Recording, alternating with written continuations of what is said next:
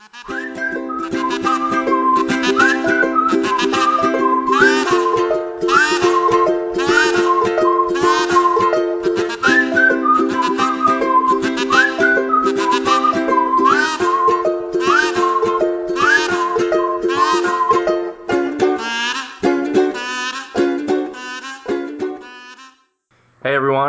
welcome back to the third episode of the podcast of Nonsensical Gamers. My name is Matt, and joining me on the cast today is my co-host, Scandalous Dan, Howdy ho. and Socially Inept Tiffany. Hey. We appreciate you guys joining us for episode three. This is going to be uh, the same lineup of segments and topics that we used in episode one because we do have our rotating system here. So, episode two was a review, and now we're getting into some discussion here in episode three. So, we're going to look at some Boardcast news. We're going to take a look at cool Kickstarter spotlight projects that we've uh, taken note of. And then today's topic, we're going to have the obligatory Kickstarter conversation where we talk about Kickstarter expectations. And then we'll end the show with a little bit of fun doing a uh, t- modified top 10 list using the Board Games for Me search engine online. But for right now, let's start off the episode with a little bit about what we've been playing. So, Tiffany, why don't you kick it off?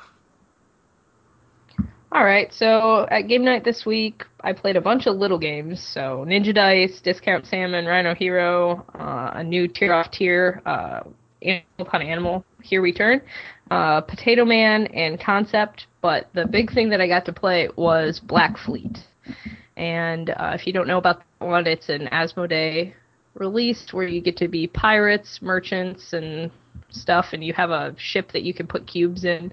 You're going all around, kind of pick up and deliver style. Uh, so I got, I was glad I got to try it out because it looked really pretty.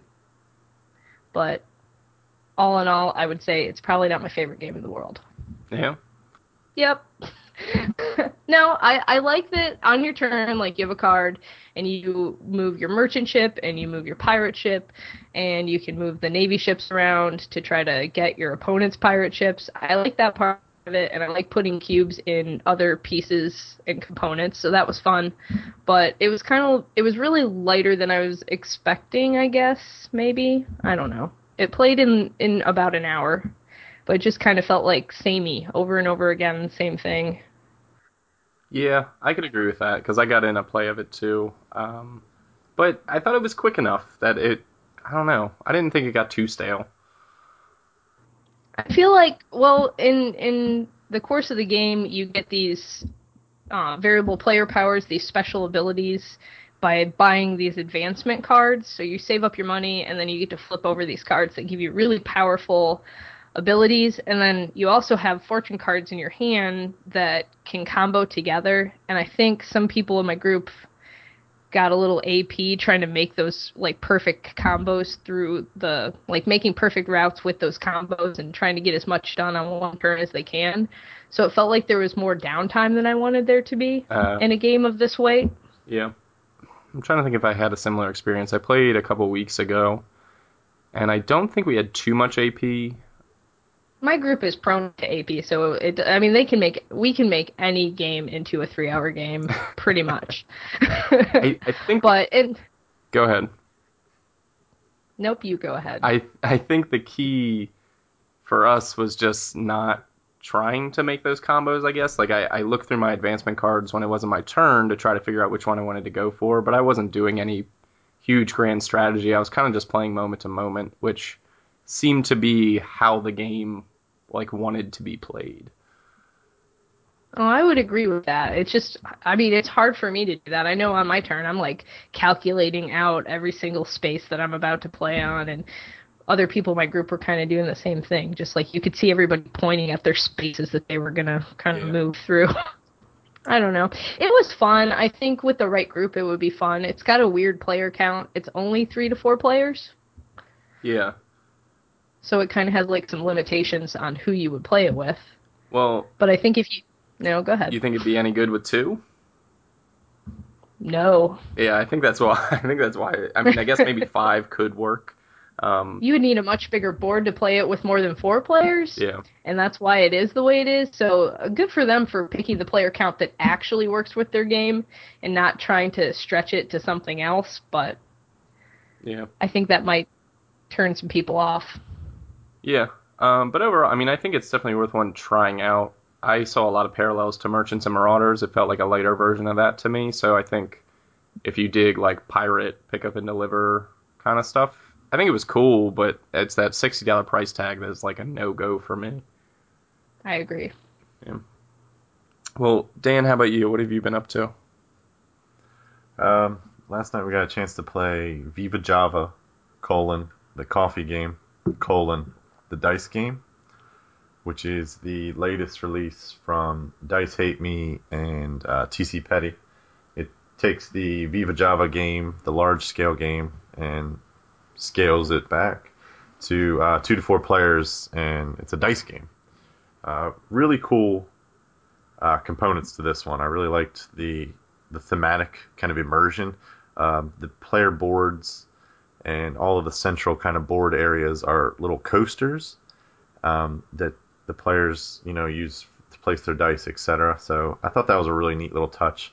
There's a couple other things that they stuck in the box. Comes with this nice like burlap sack, um, I guess that you can carry it around with you. Um, comes with a, a little eraser that's in the shape of like one of the little um, character things within the game. Breweeple. The what? It's a brewe. It's a breweeple. A brew eeple? Is that what it's called?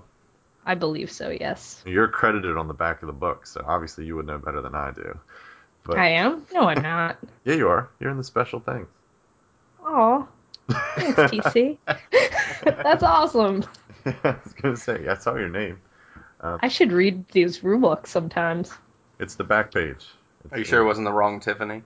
Ooh, Oh, yeah, that could be a little dicey. Uh, G subject. but anyway, Viva Java Dice. Um, so yeah, in this game, you're trying to. Um, it's first person to 21. What they call, what are they? Prestige points or something points. Bean points. PPs, which Oh yeah. we got a chuckle out of every time we said I got three PP. Um, but so many take- PP. so many PP. It sounded like potty training everyone around the table, basically. And um, but you're trying to create the the greatest blend, and it's it's a bit push your luck in that you know you're sending your blend around the table. If it makes it back to you, score points. Uh, the blend then degrades, and you can either see if it'll make it around again to you, um, or you can try to re-roll and do something better.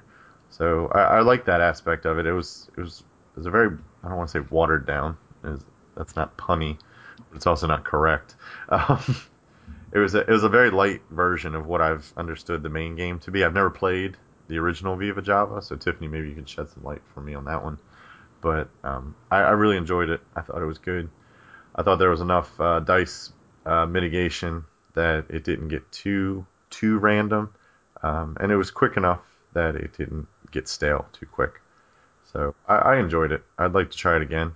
Um, and it comes with a solo version, which I'll probably try this week because I don't get to play too much during the week um, with anyone else that is human.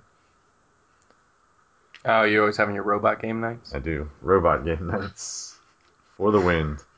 I just Um, imagine Dan sitting around the table having a tea party board game night with like baby dolls. That's what I pictured. That's what I do. Like It's your Sam- turn, Mr. Fluffy. yeah. It's Mrs. Nesbit. Uh, Uh, is that Toy Story? that's Toy Story. Oh, I for some reason I'm picturing Steve Buscemi and Con Air when he goes to have the tea party with the little girl, but Oh, that's a very different scene. that's a very very different scene. Um, Yeah. So Tiffany, what's have you played both of these? Uh, the original Oh, game yeah. and the dice game. I have. So differences. I'm interested to hear. Well, obviously the the dice game's lighter. Um, in the actual Viva Java, you're putting beans into a bag to try to draw out and make a blend with other people at the table. So if, yeah, uh, in this one you're just rolling the dice, so it kind of simplifies all of that down. Um, Okay. but I think it, it does a pretty good job of distilling down how Java, the long form regular game works into a like a pub style thing that you could take out anywhere. Yeah. in your burlap sack.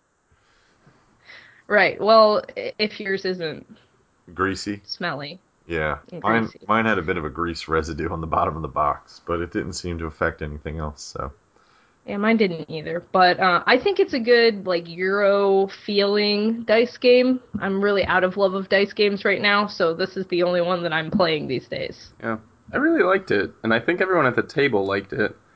I was surprised because I Dan broke it out, and I was like, we've been playing so many dice games lately, and I do I still like most of the games that we're playing, but I was like, oh, we'll see if this one can actually manage to be different. But um, it really was, and I completely neglected research and still managed to. I only lost by two points. I was pretty uh, Wow. was pretty far along. I had a really strong blend that I left for a couple turns and was doing pretty well, assuming we played it right. But no, probably, uh, yeah. But um, it was cool. It was cool, and we got a we had a good variety of gamers that still liked it, so that was good.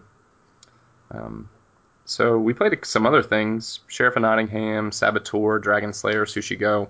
We've been having so many light game game nights because we've got such a mix of people who want to come over and game with us on the weekends. But one of the games that we Dan finally picked up and we got to the table was No Thanks, and apparently this is a classic game that I didn't know about. I'd heard it, but I didn't know this was a big deal. It's one of the one of the great fillers that is revered. Oh, so you like this game, Tiffany? Have you played this? Yes, I like this game. I carry it around in my filler bag with me everywhere I go.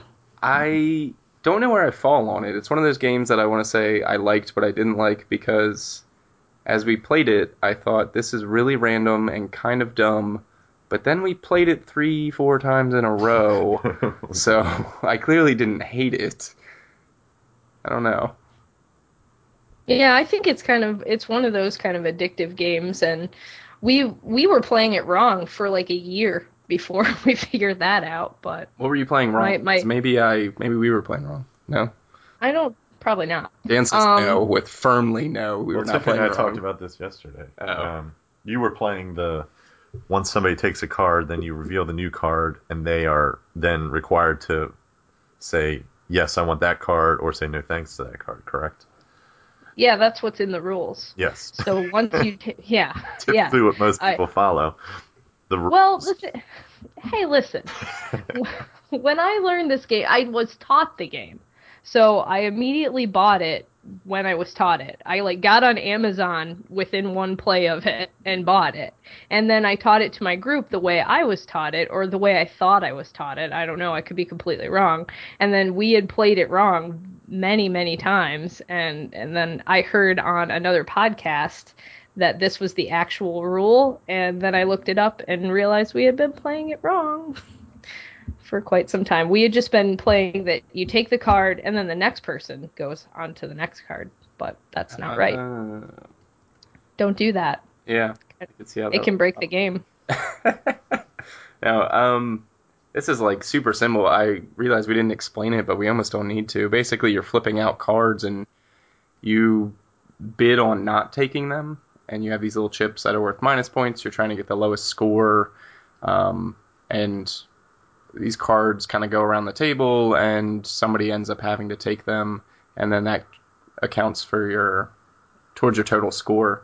So, and you're trying to have the lowest score. So it's really kind of super simple. I couldn't imagine it's more than like a three sentence rule book.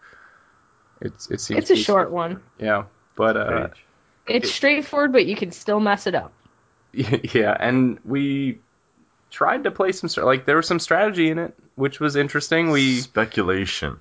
God, Dan's favorite word of the day was like I'm speculating on this card.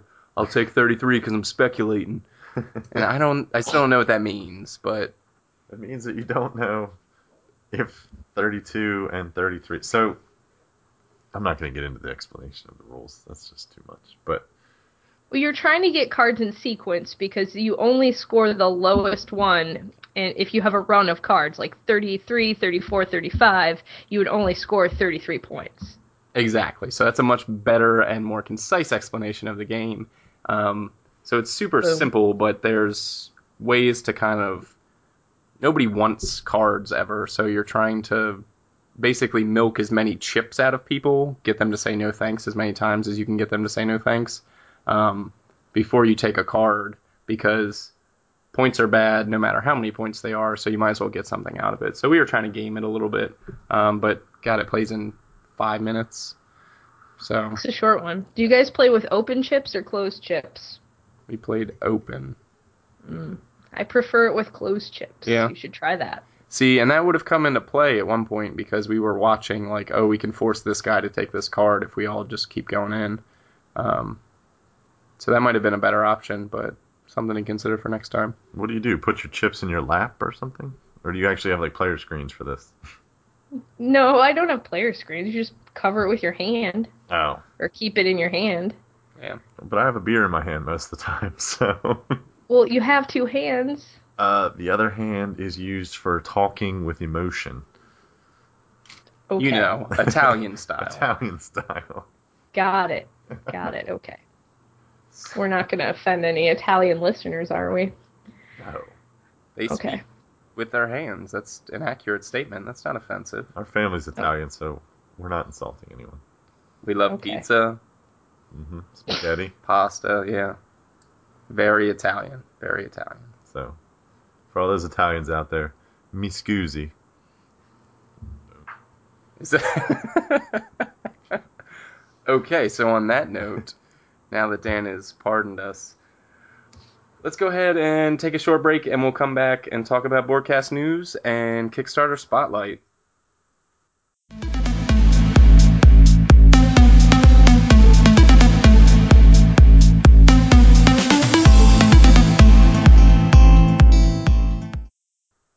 Okay, so our next segment that we're gonna we're gonna get into is some broadcast news. So let's start out with Dan. He wants to talk about the Titan series. Yes. Rise of the Titans. Uh, Calliope. Is it Calliope? We do a lot of pronunciation on this show. think it's and I don't know a Calliope. lot of it. Is it Calliope? Calliope is Calliope. Calliope is correct. Calliope. Calliope. We're gonna go with Calliope because that sounds good. You can say the roll for it, guys. Yes, the guys who did Roll for It and Soro. Soro, or is it Tesoro? It's Suro. It is not relax. Tesoro. The T is silent. Okay, kind of like Yog. Yeah, that's why we call Tiffany Iffany because the T is silent. Yes. All right, Ifany. Thank you. Calliope Games recently announced what they're calling the Titan series, which, as I've described it before, is like the board game Justice League. These guys that they've gotten together. Can it be the board game Avengers? No, because it's way cooler to say like Holy Hole in a Donut Batman. Ah, that's fair. Yeah, so I went with Justice League just to keep continuity for those comic fans. Um, so, anyways, uh, the Titan series, what the, what this is, is it's a series of nine games that they're going to kickstart over the next three years. Um, and they're going to be, I think they're going to be like light to medium strategic games. But the big news with this is why it's called the Titan series, and that's because they've gathered some frickin' Titans. Oh, yeah. Yeah, you get it now? I think I did read this. Yeah, okay. So some of the designers, these titans that they've gathered, include Rob Daviau, Mike Elliott, James Ernest, the man himself, Richard Garfield, Eric Lang, and Mike Selinker, just to name a few. Um, so this is going to be pretty interesting to see what these guys come up with. That's a lot of brain power. Um, so, like I said before, these games are going to be on Kickstarter over the next three years. Um, you can back just one of them, or there's uh, Calliope saying that if you back all nine of them, you're going to get a huge discount of some sort, as well as some kind of exclusive backer award. So stay tuned to that. That sounds pretty cool.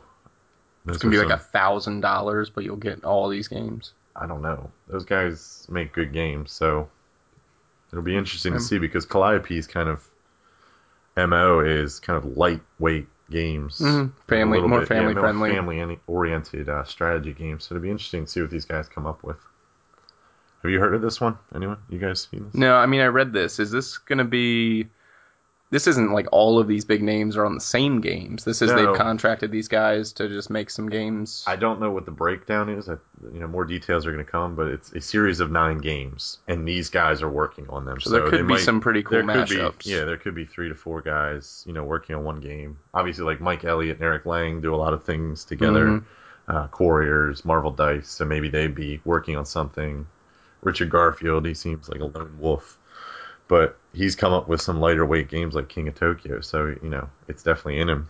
which would be awesome. Cool. And anything with his name on it will sell. So it'll be cool. It'll probably hit every stretch reward, which will be awesome. Excellent. So a good thing to keep an eye out on.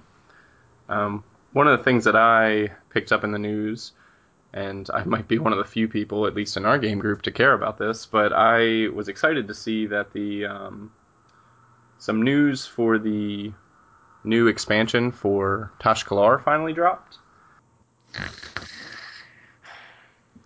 And I'd seen a promo card a little while back of the Glacier Giant, but it didn't have any text on it. So I was excited, but I didn't know how far along in production it is. But I'm excited to say that the title will actually be dropping at Spiel in October, which is cool because this is an entirely new faction for Tash-Kalar. The box came with four, but this is a new um, race or group of like frost creatures. So there's humans and uh, conjurations and dragons and all kinds of things, but they're all centered around ice manipulation and snow and things like that. There's a whole new power uh, mechanic introduced into the game that's going to let you do extra things. Um, normally, when you play a card, is when you have to activate the power, but this is going to have some delayed frozen powers that you can use. Like it's frozen. I see what they did there. Yes, you you get it, you get it. Um, but it looks cool. So there's four. You can go to BGG and look up this news post, and there's four um, sneak peeks at the cards there. They look pretty BA. Um, definitely excited to pick this one up and get it to the table. The other piece of this news post is also that Czech Games, um, CGE, the people who produce Tash-Kalar, they are taking over distribution for it.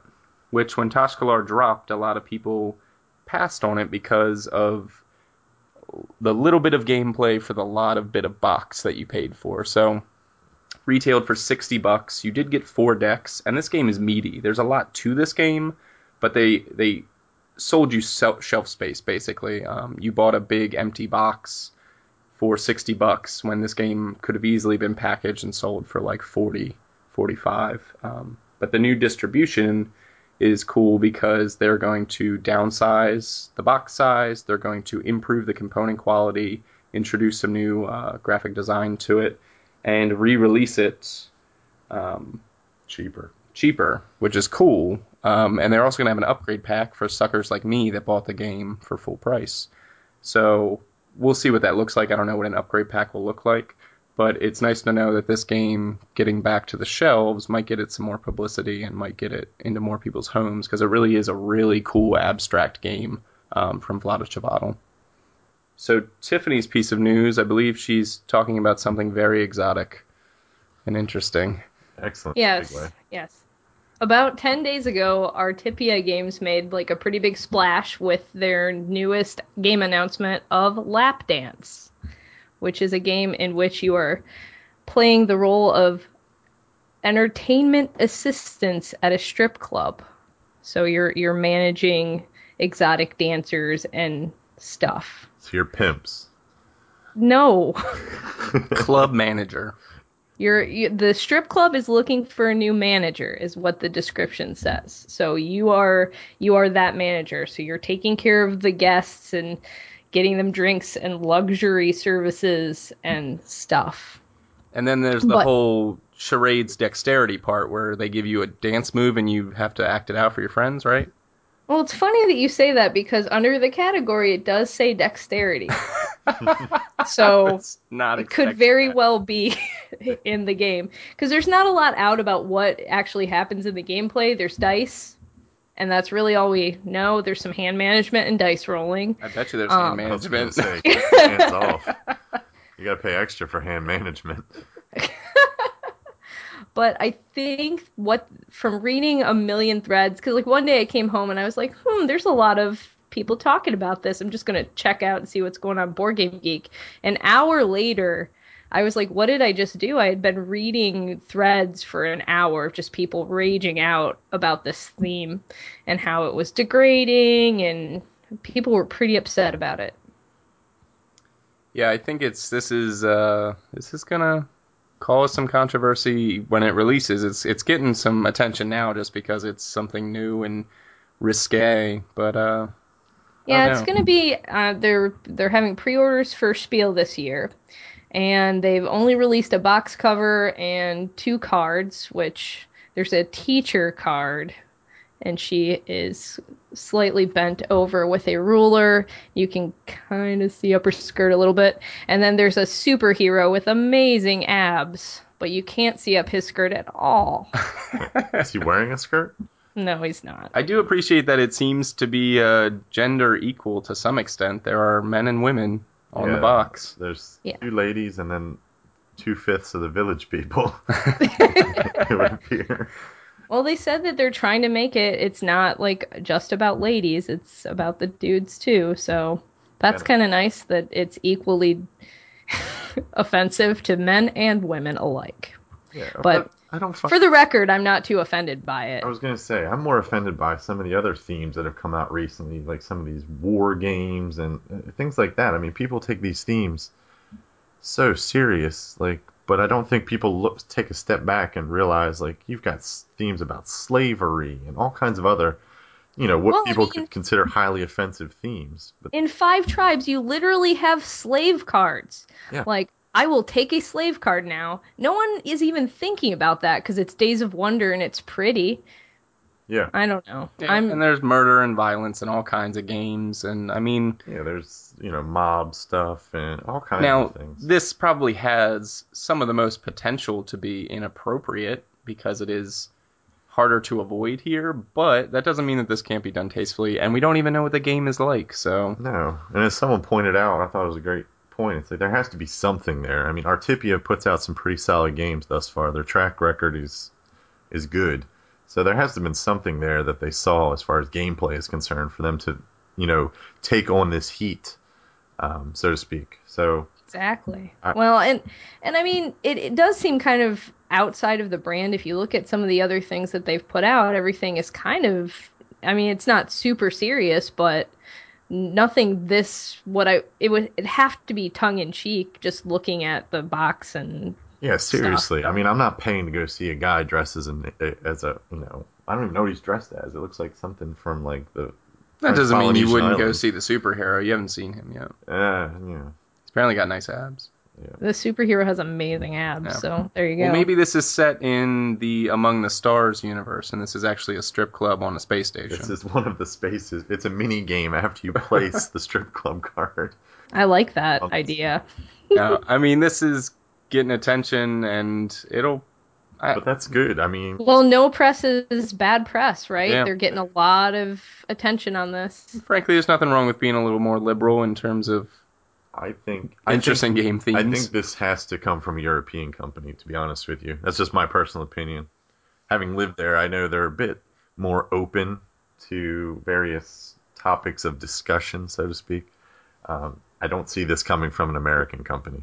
Um, so I'm, I'm really curious about We the- do have puritanical roots over here, so I think that makes it harder for us. Yeah, no, that's that's fair. Uh, But I'm really curious about this one. I, I'm intrigued.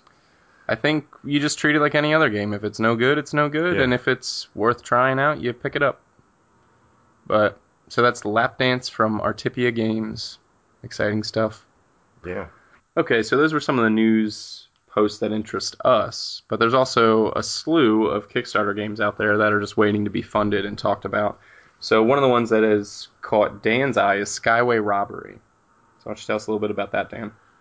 Yeah, so Skyway Robbery is from the prolific Philip duBarry, um, who has done other games such as Revolution, uh, Kingdom of Solomon, and a couple of the AEG um, games as well. Um, this was a game that Tiffany and I actually had a chance to demo at Gen Con, and we'll actually be getting a review of this done in the next week or so once we get our copy uh, in the mail. Uh, but the gist of it basically is what I like to call like Ocean's Eleven meets steampunk in a way. It's a heist game. Um, you're playing as a passenger on a giant airship, um, and you're going around conducting you know criminal acts, trying to be and assemble the best um, professional criminals that you can find in this universe.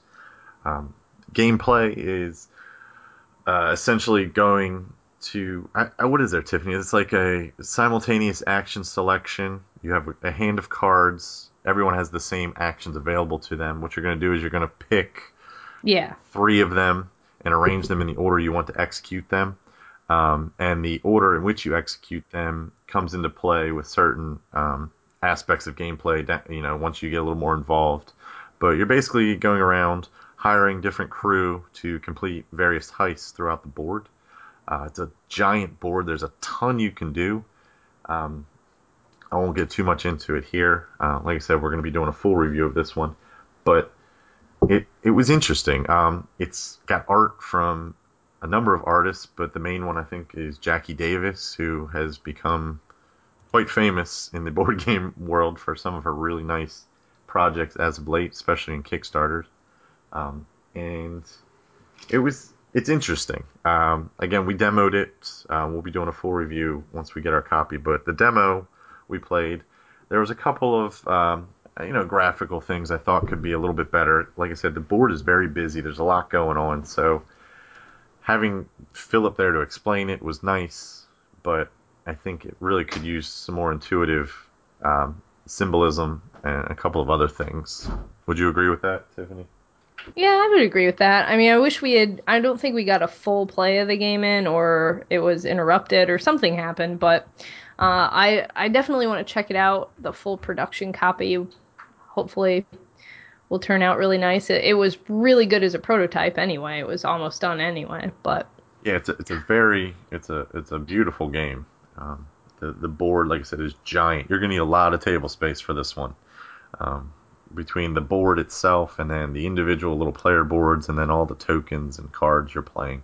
how are they doing with funding on this one? This one, uh, as of today, again, we're recording on the 14th. Uh, this one has 11 days to go, so by the time this posts, probably have about three to four days left. Um, they're halfway there.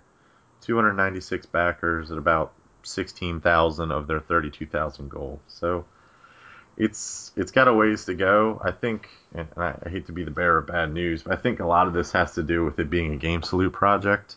I um, agree. Game Salute has caught a lot of negative press lately, and I think that's really kind of hurt any projects of theirs going forward. This being one of one of them. So I think that's I think that's my personal opinion. I don't know if that's consensus or not. Again, there's almost 300 backers, so it hasn't totally, you know, killed its audience, but Well, and I don't think, I mean, if you look at the game, I don't think there's a lot about that game to dislike. The art looks good. It's got a solid designer behind it. Um, there's really no no reason it shouldn't fund other than yeah. the Game Salute affiliation. And and I can say personally, I'm kind of backing away from them because I have I have a game that was supposed to come quite a while back that I still have not received, and yeah, Yeah, it's forty five dollars. It's gonna retail for sixty, so you're getting a, a pretty decent discount with the free shipping. Um, again, but it's got a September 2015 delivery date.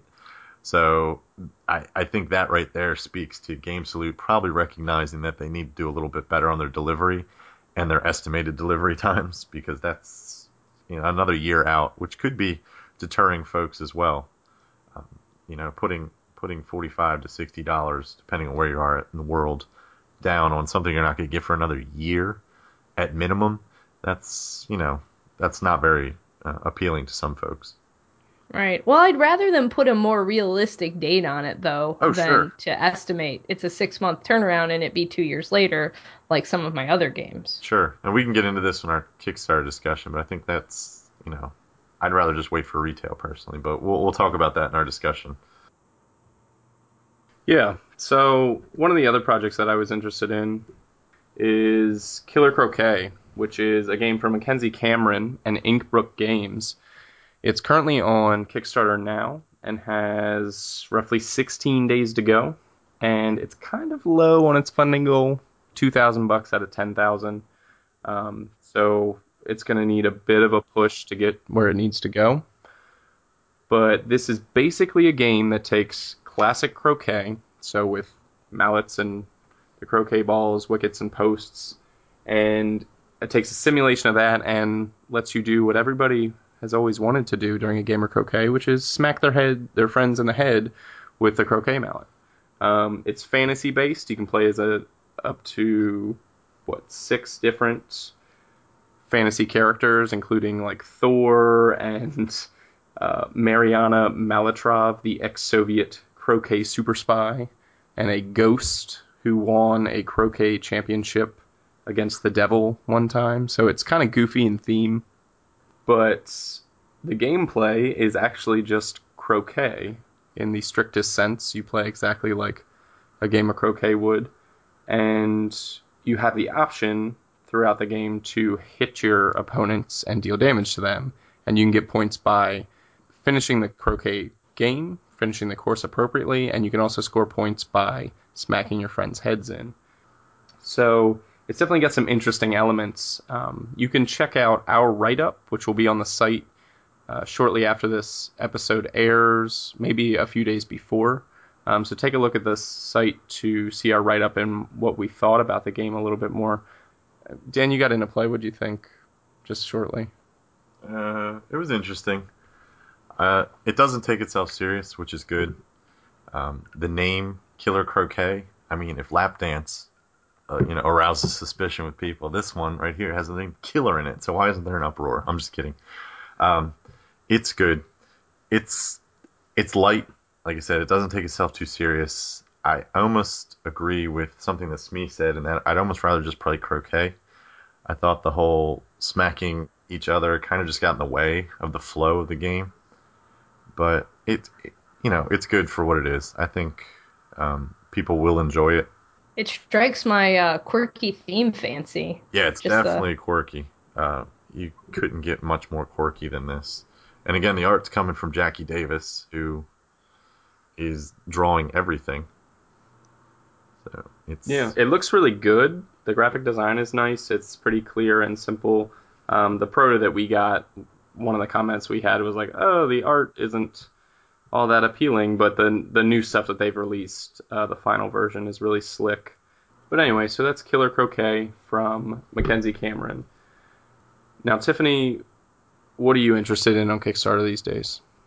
Not a whole lot, to be honest. I don't think there's been a whole lot that's caught my eye, but um, I did notice that Mayday is putting out another version of Coconuts called Coconuts Duo, the Crazy Monkey the Crazy Monkey Dexterity game. So this version is for two players only, and um, you can use it to expand your regular Coconuts up to a five or six player game. So it's coming with more player boards, more cups, more coconuts, and they have some extra cards in there, the magic cards that that come with the game. They have some new ones like the shield, so you can use that card and put it on top of one of your cups for a turn to block the shots going into it. Um, they have a couple other ones that are only available in Coconuts Duo, and they're also including, possibly if they reach a stretch goal, some pink coconuts. Ooh. Yeah, yeah. Oh, and the green ones come standard in this version. Oh, so really? if you have your yeah, if you have regular coconuts, you know that that only came with brown coconuts, and you and you had to kickstart to get the green ones. And uh, this one comes standard green and brown, but also you might get some pink ones. I feel like green unripened coconuts might hit harder. Well, you I think the idea there's no rules for those coconuts. If you look on Board Game Geek, there are a lot of people that have come up with variants for those. Oh, but yeah. the idea is you just kind of do what you want with them. Cool. So Well, it looks interesting and it's super cheap. It's like fifteen dollars shipped. Well, that well, yeah. I can't really fight with that. Maybe I'll have to Yeah. look into this. How much longer on the project? Do you know? Um, 19 days. 19 days. right now, and they're they've doubled their funding, so Nice. it's already funded. Well, yeah. I mean, Coconuts is a great little game if you like dexterity games. Plays up to four people. Why not expand it to six? I can't really see any reason not to. Yeah, I love coconuts. So, and and we're that's the only big downfall with our group is it only takes four players. So, Yeah. Excellent. So that's Coconuts Duo. yep. That's what that's called. Excellent. So definitely take a look at that one. Fifteen bucks sounds like a steal. All right. We are going to take a break before we transition into our big discussion topic, which is our Kickstarter expectations.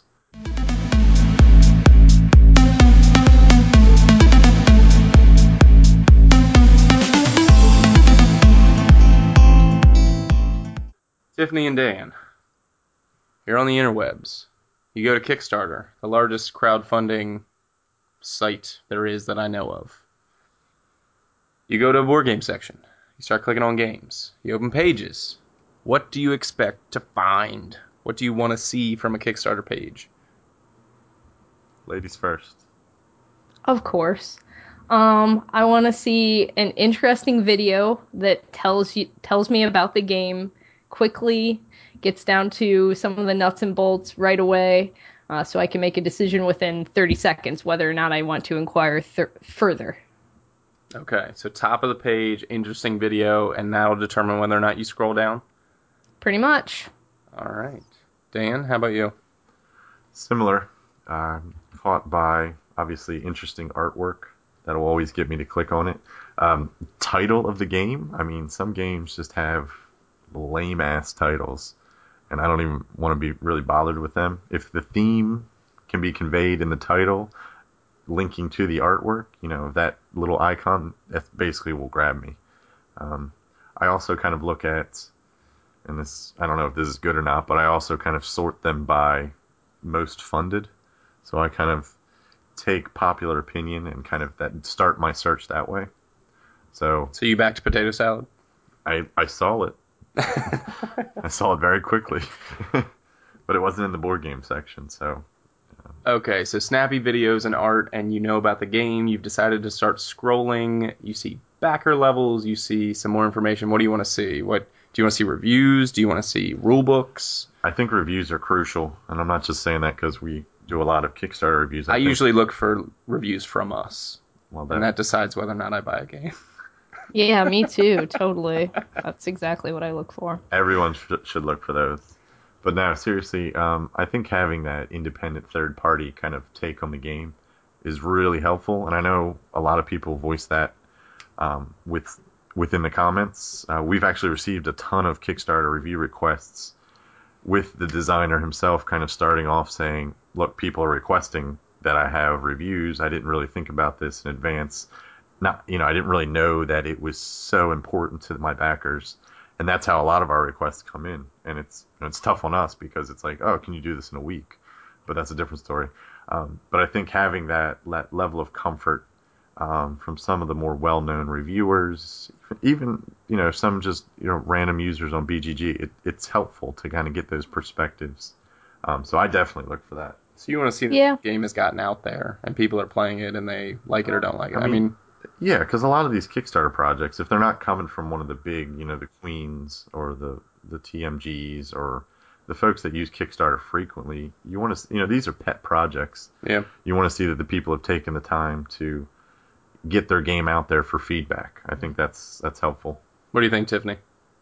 Yeah, I mean, I usually look through the previews and reviews. Um, I like it when they have more than one, and I can kind of say, okay, um, Joel Eddy reviewed this. I usually line up with him. I can watch this and decide based on his opinion if I'm gonna like it or not. So it's good if there's a variety of reviewers. Okay, so you I actually like do it like you know what reviewers you tend to agree with, and you look for those names sometimes.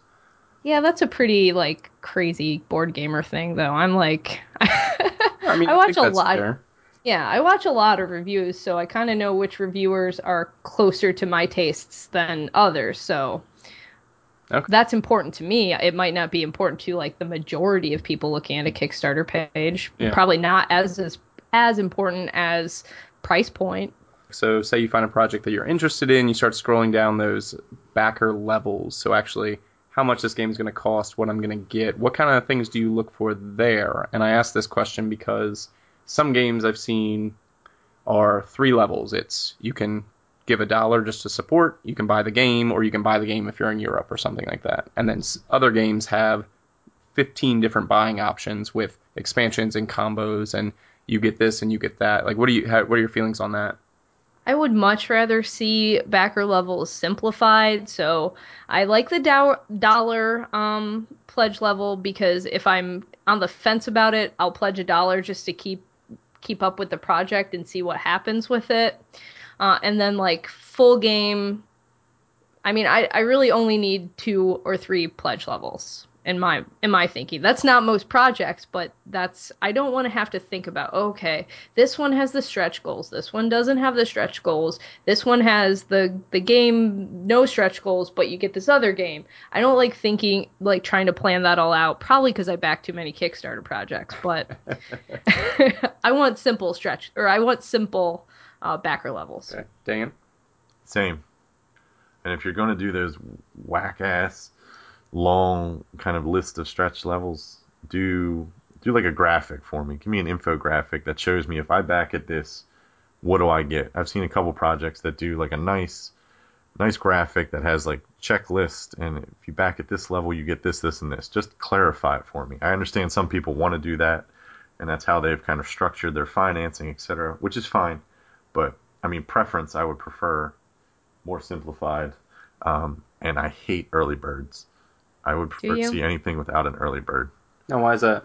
I just don't feel that they're they're helpful. I mean, me as a as a backer, I might not be, you know, near a computer, you know, for instance, to get one of those, you know, 50 or 100 early copies. I think Have you ever looked at a project, saw that it's had an early bird that you missed, and decided not to back it based on that?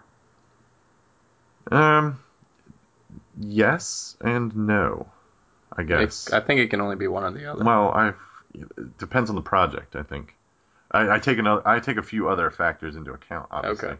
but um, I just don't like them. I just don't, uh, and especially when when they're like a dollar or two difference. It's like really just give it to It everyone. seems kind of silly. it's yeah. it's a bit silly for me.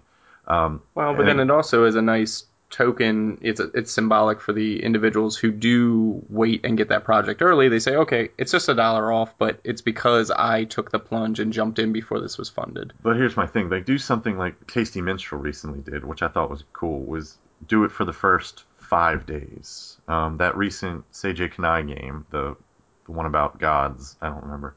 That had like if you back this game within the first five to seven days, Mhm. you get this early bird special. But which do I think early it- birds ever last more than five to seven days anyway? Some games they go quick. Some of these. That's what I'm saying. Okay, so you're saying make it longer. I'm saying make it longer. Give give those folks that maybe aren't you know on their smartphone all day or next to their computer that couldn't get that. Even if you have a reminder that the Kickstarter is coming up, like you just can't get to a computer to back it. I mean, it's just you know the nature of having a full time job or you know whatever you're doing. I guess I don't care if it has an early bird and it's just taking off like a dollar or two.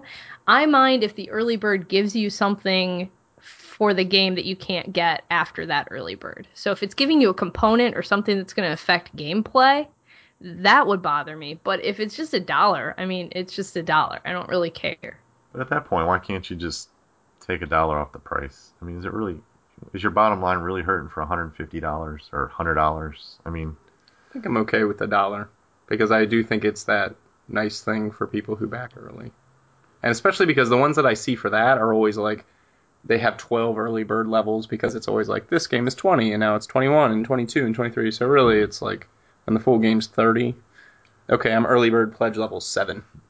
Yes, it's fair. seven, but whatever. I mean, Yeah, and that just goes back to having too many pledge levels. yeah, I mean Um, that's really the root of the problem. Yeah, that's the thing. Uh, All in all, I'd just rather see two to three pledge levels, maybe um, you know divide them by you know country of delivery, and then call it a day. I do like projects that are from repeat companies or like um, Stonemaier games and stuff like that, where you can get games that were previously on Kickstarter that you didn't get then. That's more add-on, isn't it? I don't know. I've opposed to a seen some. level? I've seen some backer levels where it's like, okay, you can back for forty dollars, get the game, or back for eighty dollars and get this plus our original release and things like that. Which I like that option because sometimes those games are hard to find in your local shop and online. Yeah, but that's almost semantics for me. It could be an add-on, or you could put in the pledge level thing. I'd rather Yeah. have it as an add-on. Well, what's the difference? Well, just it's an option then. You know what I mean? I think it just depends on what they have as far as stock goes. I think I've seen Kickstarters that have it as an add-on because they have a whole bunch of stock left over, Sure. or they have it as a limited pledge level because they only have two or three, Yeah. Yeah, you know, yeah. They did sitting that around a warehouse that they're trying to get rid of. They did that recently with uh, Hostage Negotiator, bundled with a couple of the other Van Ryder games, Yeah. and they had like a limited seventy, you know, or something. Queen Games does that all the time, where you can tack on their other games. Um, I mean, yeah. Come to think of it, I'm not really that fussed by it. So I don't usually do that.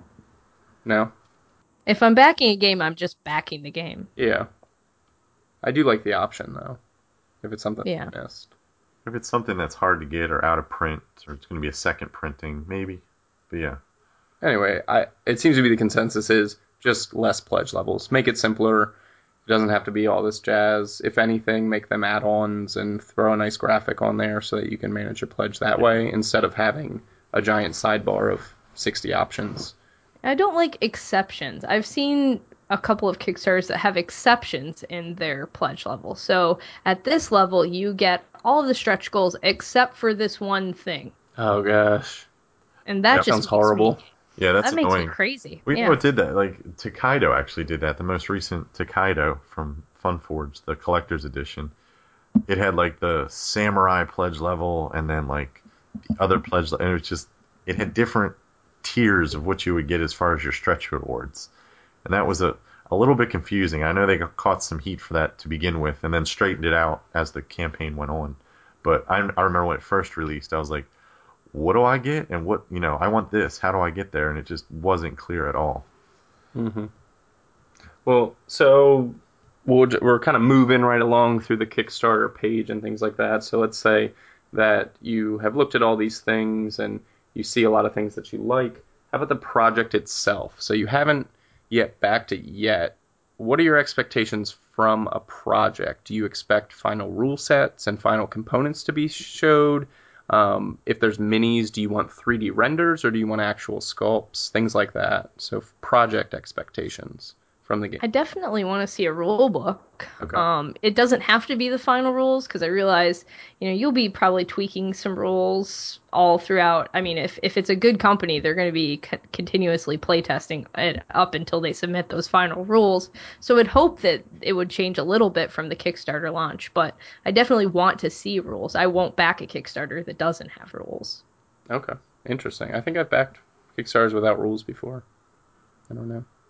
It depends on the price point at that point. But if. I'm going to make a, a, a hefty investment, I agree with Tiffany. I need to see rules. A print and play sometimes helps, just so I can kind of get a feel for what the components are going to be, um, and how they kind of work with that rule set, and reviews, as you know we said before.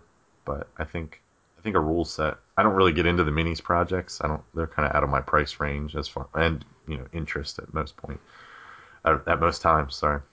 But would you rather see final components? Like even they do this sometimes with like special edition wooden meeples and things like that. Would you rather see them in the game, or would it? would you rather see the render of I think most nine times out of ten you're going to see the render because they haven't a lot of yet? those are yeah a lot of those are based off of you know stretch rewards. I guess this builds on the question: how how final do you expect a Kickstarter project to be? I guess that's the root of the, Well- the question. Like 80%? Okay. Like a percentage? Is that what you're looking Sure- for? yeah, Probably sure. 80%. You know, how far along do you want to see a game, or you know, will you back an idea basically, or do you want to see? The, I want to see gameplay more more advanced than necessarily component quality. Okay. I think component quality is something that can be upgraded again through stretch goals or afterwards, you know, submitting files, etc., with the publisher and the um, the manufacturer. But if the gameplay isn't there, there's no there's no reason to get in on it. I Mhm. mean, if it's just you see a lot of these Kickstarters creeping up now that Kickstarter's loosened their rules, and it's just people going, "Hey, I have this idea for a game," and it's like, "Yeah, right, dude. no one's Yeah. gonna touch that. You got to have a game. You got to have something to show for." Yeah, I'd like to see gameplay, and it's okay if there's prototype components in a gameplay video. That doesn't bother me. Yeah, That's what I would expect. Um, 3D rendering, all okay. Um, I just, I just want to see some fun, like maybe some final box art, some final card art, just so you can get an idea of what the graphic Yeah. design is gonna look like. You want to know that the art is kind of underway, I guess, is good to know. Because typically a game will have its art well underway, I would think. Before. I think it's a bad sign if it's not well underway. Yeah. Hmm. Something else that's new, which is kind of interesting, is a lot of games lately have had um, digital renderings of their gameplay, where you could go online and play the game. Um, obviously, Oh, like digi- through a Vassal module or something yeah, like that. through Vassal or Google Hangouts kind of thing. There, there's a couple of different methods. I know, um, again, Ophir, I keep but that was I like the way they did that project. That was one. Um, for was that Forge Wars? Forge Wars had an online module where you could go on and play the game. Uh, there's been a couple. It's it's starting to creep up a little bit, and I think that's kind of cool that you can kind of go and sit down and you don't have to invest too much time. You don't have much setup, and you can just kind of get a feel for the flow of the game.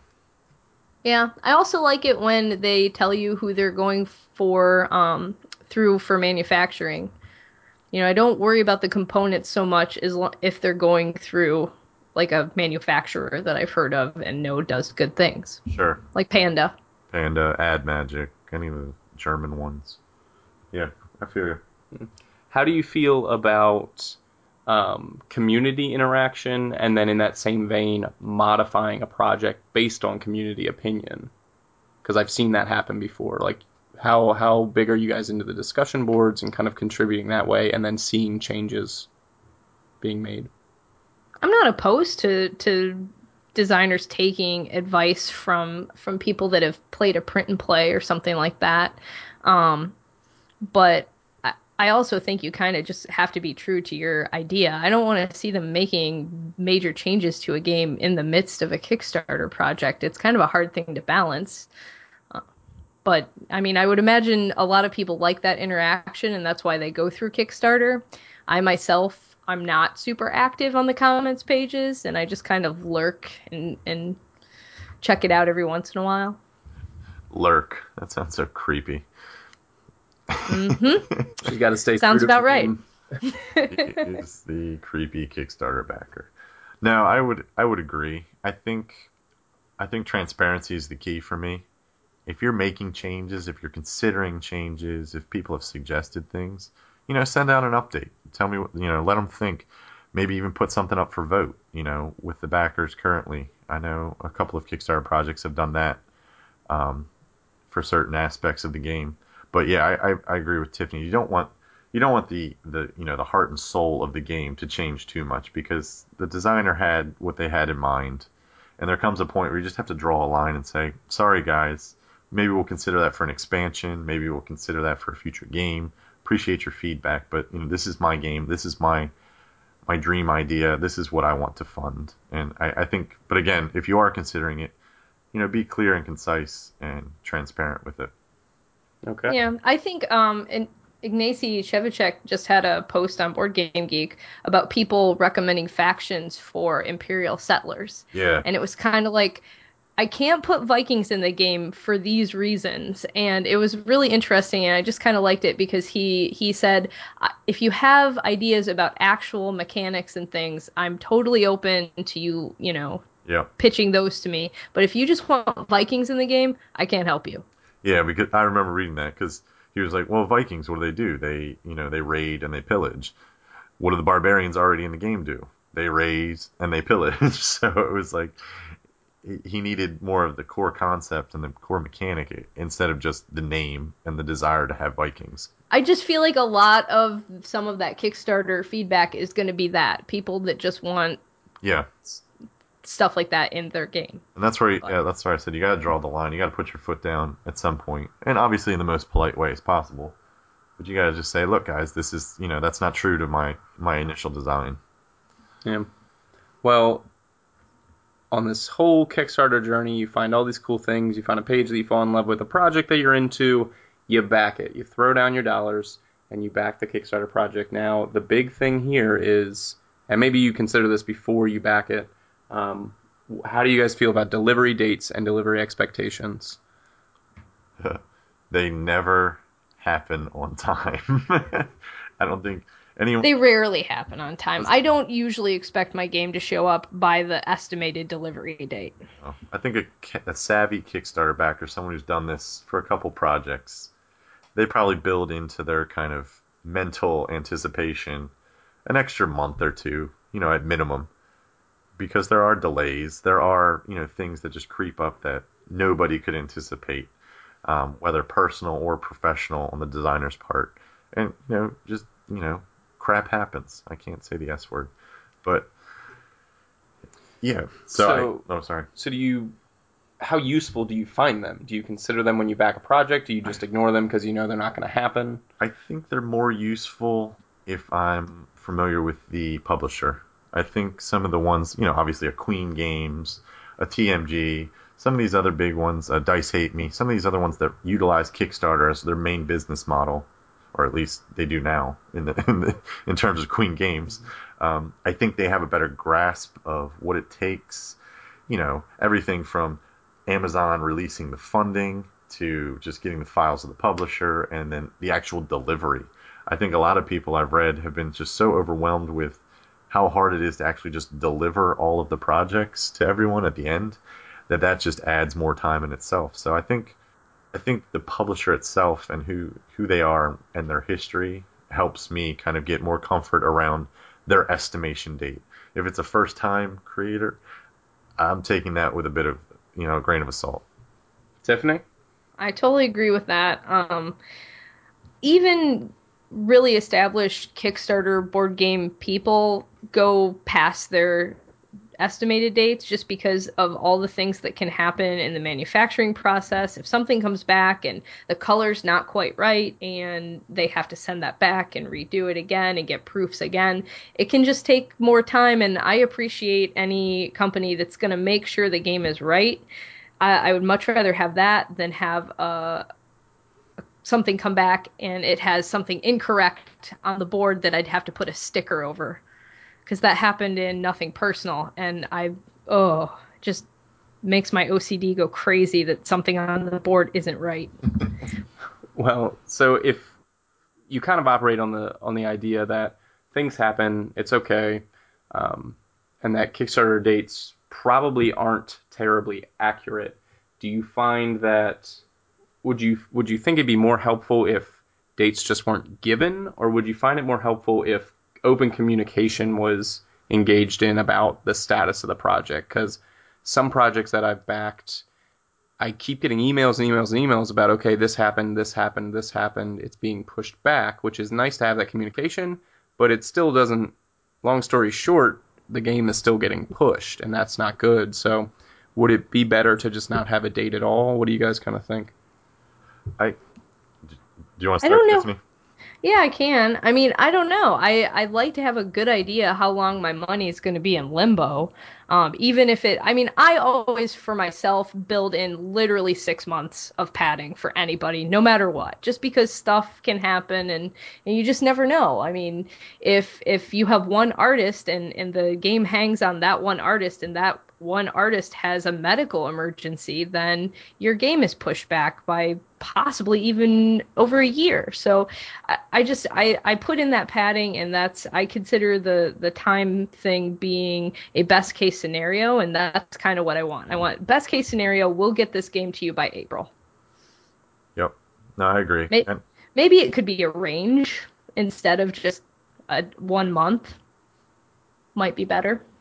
Yeah, that'd be interesting give give a range of dates so people aren't so concrete. But I, you know, I work in investments, so I look at Kickstarter, and I think it really is. I mean, a lot of people should look at it this way. It, it's an investment. I mean, when you put money into the stock market, there's no, you know, there's no guarantee that you're getting something, you know, in return. When you invest in a new company, there's no, you know, in real life, you know, not not that Kickstarter's not real life. I apologize for that. I'm saying, but when you invest money in a new startup company, for instance, um, there's no guarantee that that company is going to succeed and that you'll get any return on your money. I think you, you need to have that same kind of mindset with Kickstarter. Is that it, it's slightly different in that you your expectations are to get a game because you think you know it's it's a smaller kind of investment. But at the end of the day, Kickstarter is for startup companies trying to you know build their dream, and for you to put money into their dream you, you have a certain level of faith, but at the same time, you have to you have to be cognizant of you know things happening, like you said, that could push deadlines and or returns on your money. So I, that's kind of how I, I look at it. So I'm I'm not as fazed when something slips as long as like Matt said, as long as the communication is there, as long as people are telling me why and it's a feasible reason, I, I'm perfectly okay with folks you know missing deadlines if if it's you know warranted. All right. Any other ideas about Kickstarter expectations? I think we had a nice little discussion there, but anything else on anyone's minds? You know what we didn't talk about? Sure. Stretch goals. We didn't talk about stretch Oh. goals, and I completely slipped. All right. Those, what are stretch goals? No, I'm kidding. Well, okay, so stretch goals, when you meet certain uh, funding levels, you get fun things, and stretch goals are like they're those chase rares that you're after sometimes. Now, what do you guys think about stretch goals? I'm torn, to be honest with you.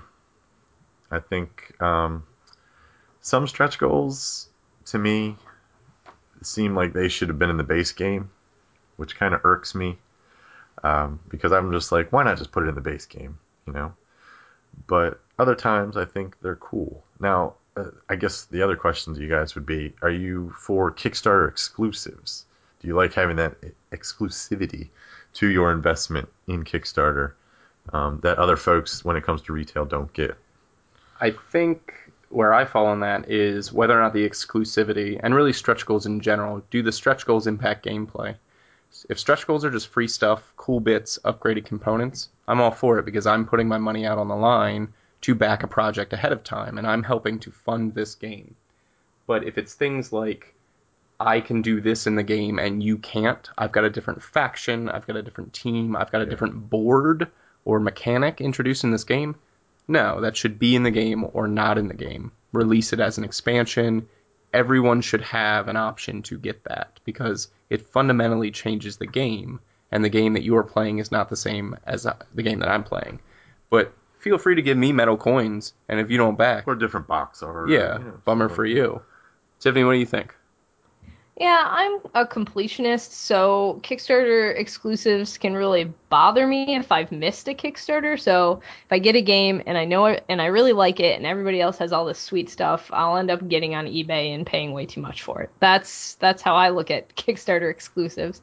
So um I don't know. I I I understand why they use them because it does give people a reason to hop on there and back your game. Um, and I a lot of times like the things I get that are Kickstarter exclusive things. I like the idea of that like deluxe version of the game that you can only get by backing on Kickstarter or be- or better yet backing that company's game on Kickstarter. So like we mentioned before how they have levels where you can kind of get their other Kickstarter games on a different project. So I don't know. I kind of I'm okay with it if there are other ways to get those things or if they're just released later. So if if it's like an exclusivity thing, I backed on Kickstarter, so for this whole first year, none of these other people are going to get this character in the game and then after a year they'll put it up on the BGG store. I'm okay with that. Yeah. I think all in all, I just I want the stretch goals to make the game better for everyone. Yeah. Mhm. I think upgraded components is probably my favorite stretch goal.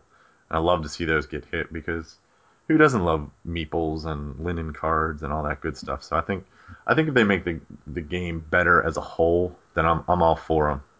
I get worried if there are too many stretch goals. That's that's where I kind of get back to my point of like why wasn't this taken into account when you kind of initially budgeted the game kind of thing. yeah I've never backed a game because of stretch goals, but I have modified my pledge level because of stretch goals. So, and I particularly look at like large mini games when you're backing like Dreadball, or basically Mantic projects, because they give you hundreds of dollars of stuff if you pledge high enough. You can really, you know, make some money on that um, or save some money.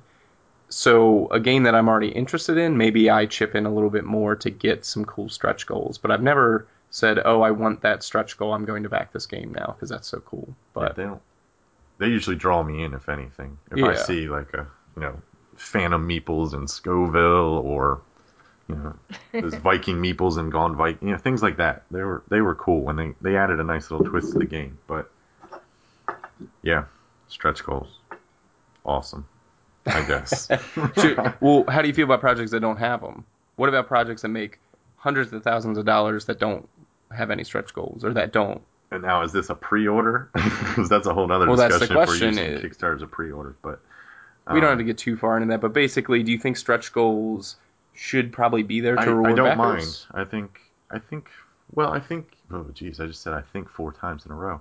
The um, you can have a few. I don't. I don't. I don't believe that hurts any. Mhm. Um, I'm going to take, for instance, Brewcrafters, which was Dice Hate Me Um, it had it had one pledge level, right? Tiffany it was just sixty dollars for the game, and then it had a couple of little stretch rewards if they hit it. But I think minimizing the the the um, the pledge levels kind of was what drew me in, and then if we hit that, you know, as a group, great. Um, there was a couple of minor things added in, but it wasn't make or break. I mean, the game was just needed to get funded. Right. I just like it that, you know, when I see a stretch goal uh, or a list of stretch goals, that it seems reasonable. Like when I see a Kickstarter and there are a whole bunch of people on the comments page, like, yeah, what if we do this? And what if we do this? And what if this? And then that starts popping up on the stretch goal list. I get a little bit worried because that that wasn't taken into account. And the more you add on there, the later and later this game is getting delivered. So I like it when there's clear evidence that the project manager has thought out the stretch goals ahead of time and made a reasonable amount of stretch goals. And I think it's true. Dice Hate Me always they have a limited amount of stretch goals when they put a Kickstarter up there and they're not just throwing things at the project to to get backers happy. I'm Yeah. okay with the publisher standing their ground on that.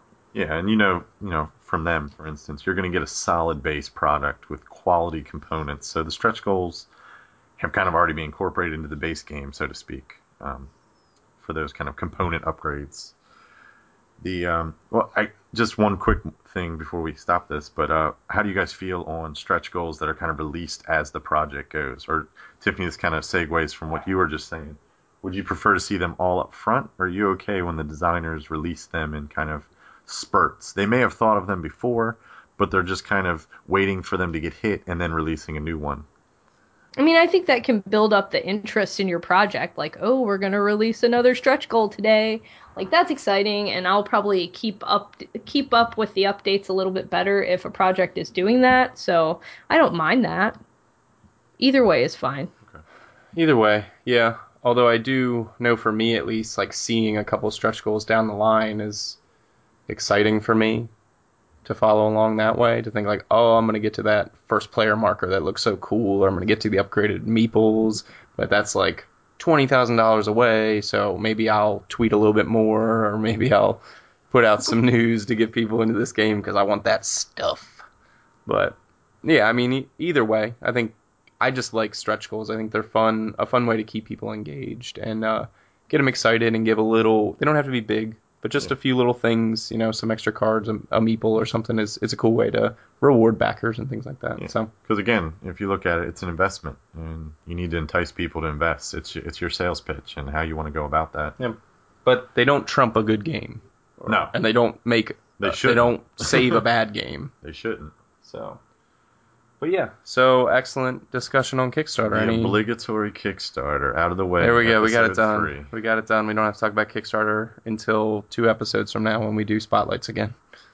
All right, so we're going to take a short break, and then when we come back, we're going to try a modified top 10 list and do a little bit of fun stuff with the board games for me uh, search engine.